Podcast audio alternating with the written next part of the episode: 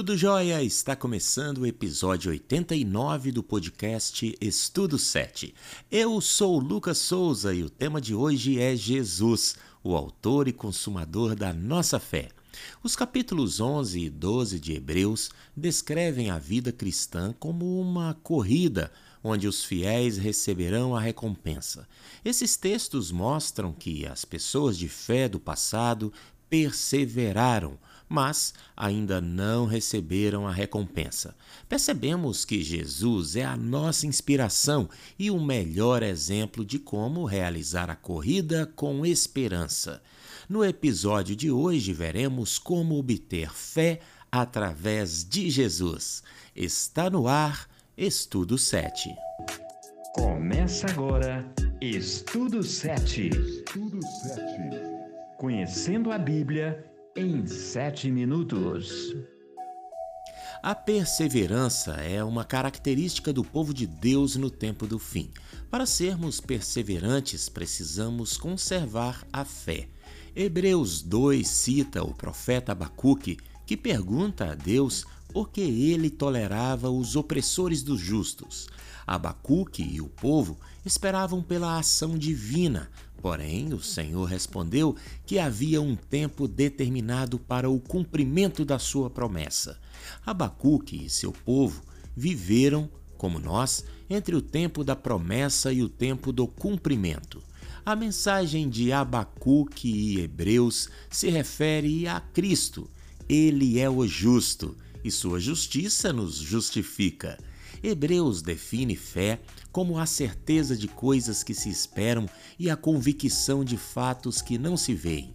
Em seguida, lista pessoas que foram exemplo de fidelidade na história de Israel. Abraão talvez seja o personagem mais importante nessa lista. Seu último ato de fé é bastante instrutivo. O Senhor pediu a Abraão que oferecesse Isaac como holocausto. Essa instrução parecia contraditória.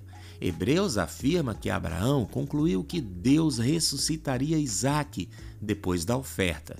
Isso é incrível, porque ninguém ainda havia sido ressuscitado. Parece que Abraão chegou a essa conclusão por causa de experiências anteriores com Deus. Isaac é um milagre, pois foi concebido por meio de alguém praticamente morto. Abraão creu que poderia ser pai, mesmo diante da infertilidade.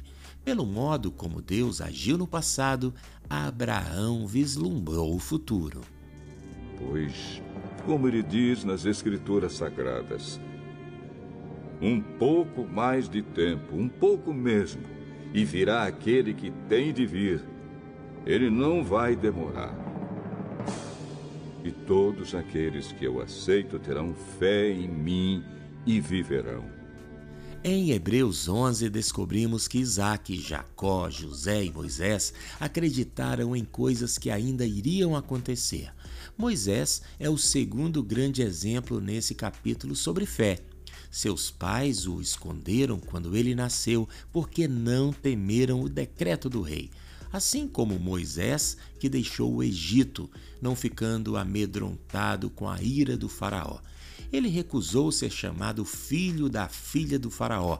A referência de sua mãe adotiva como filha de faraó sugere que ele seria o próximo governante, mas ele estava disposto a deixar para trás a perspectiva de se tornar o rei da nação mais poderosa da época e, em vez disso, se tornar líder de escravos recém-libertos.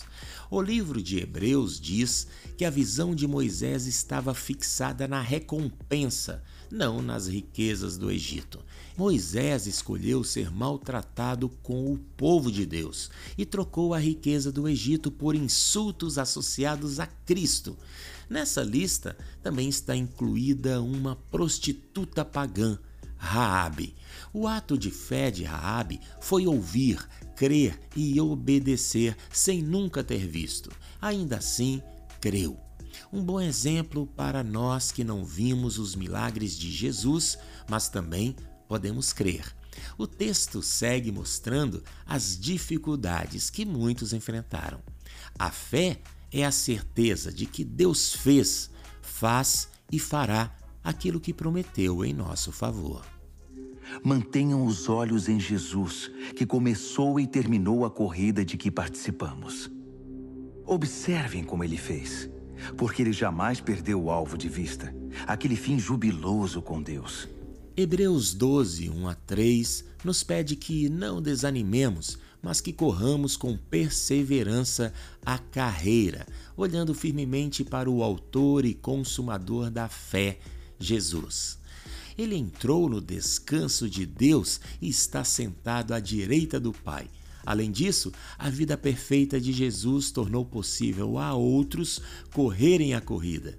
Sendo um com Deus, ele expressou a fidelidade divina para conosco. O Senhor nunca desistiu de seus esforços para nos salvar e é por isso que alcançaremos a recompensa no final. Agora é a nossa vez de correr. Embora não possamos alcançar o que Jesus fez com nossas próprias forças, temos seu exemplo perfeito diante de nós. E assim, pela fé, nele, mantendo nossos olhos nele, como os outros fizeram antes de nós, seguimos em frente com fé, confiando em suas promessas de uma grande recompensa.